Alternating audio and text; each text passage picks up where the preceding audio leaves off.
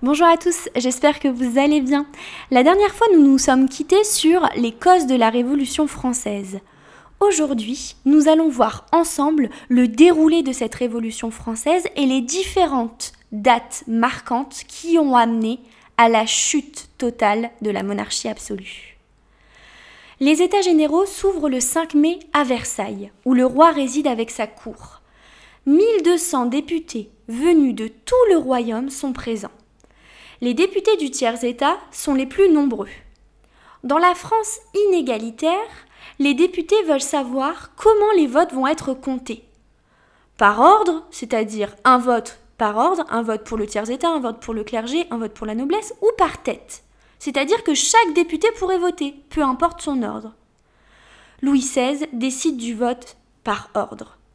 Les députés du tiers-État protestent. Effectivement, le clergé et la noblesse sont des ordres privilégiés, donc s'il y a un vote par ordre, ils sont forcément majoritaires, vu que tous les deux vont soutenir le roi. Par contre, s'il y a un vote par tête, forcément le tiers-État aura beaucoup plus de poids puisqu'ils sont beaucoup plus nombreux. De ce fait, le tiers-État se constitue le 17 juin en Assemblée nationale.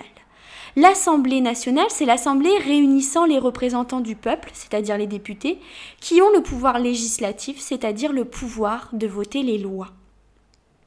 Des curés, membres du bas clergé, et des nobles les rejoignent et les soutiennent. Louis XVI fait face à la première Assemblée nationale de l'histoire de France. Le roi tente de s'opposer à cette nouvelle Assemblée. Il fait fermer la salle où elle se réunit. Les députés du tiers-État et leurs partisans se rendent dans un gymnase proche où se pratique le sport à l'époque du jeu de pommes. Et ils y font, le 20 juin, le fameux serment de ne jamais se séparer et de se rassembler partout où les circonstances l'exigeront jusqu'à ce que la constitution du royaume soit établie et affermie.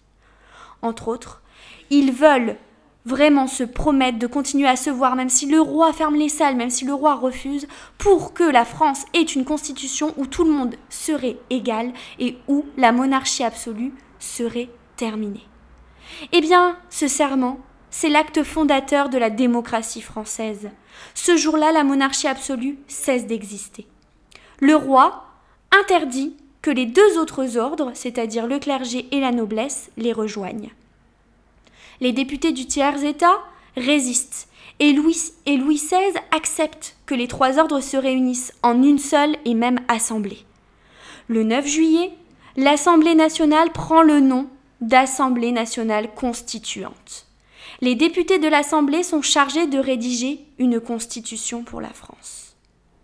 Louis XVI, furieux, renvoie Necker. Necker, c'était le ministre des Finances à l'époque, et il était pourtant populaire. Et Louis XVI ordonne de faire masser des troupes aux portes de Paris, c'est-à-dire de regrouper voilà des Parisiens juste à l'entrée de Paris pour faire pression sur les députés du tiers-État.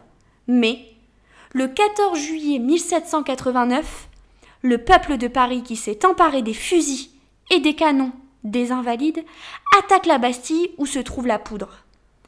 Mais au-delà de ça, la Bastille est aussi une prison et surtout un symbole de l'arbitraire royal. On y enfermait des opposants sur ordre du roi. Souvenez-vous, souvenez-vous, le roi avait tous les ordres, le roi avait tous les droits. Il voulait faire enfermer quelqu'un, il faisait enfermer quelqu'un, il avait le pouvoir des lois, le pouvoir de la justice. Et donc cette Bastille est conquise au prix d'une centaine de morts.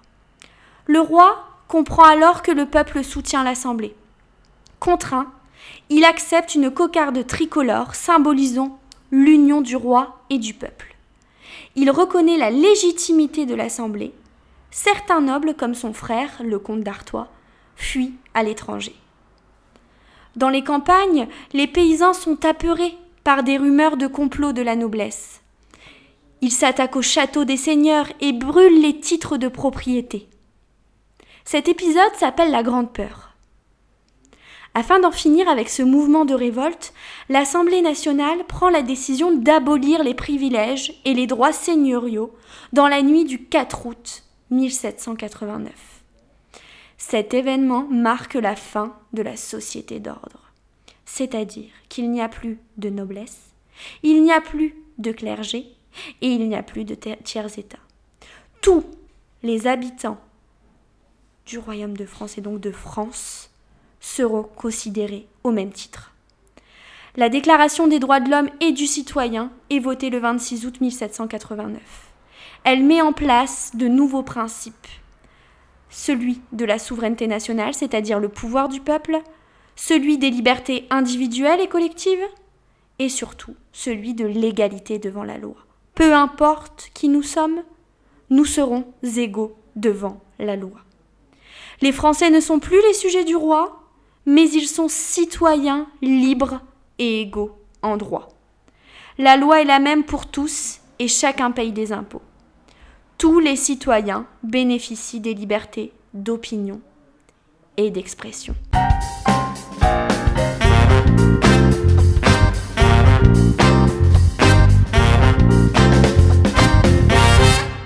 Voilà, c'est ainsi que s'achève le podcast dédié à la Révolution française et aux événements marquants de cette révolution. J'espère que tout a été clair pour vous. N'hésitez pas à réécouter plusieurs fois le podcast. Je vais vous mettre en ligne sur Pronote un petit questionnaire pour voir justement si vous avez bien compris. Je vous souhaite une très belle journée. À très vite.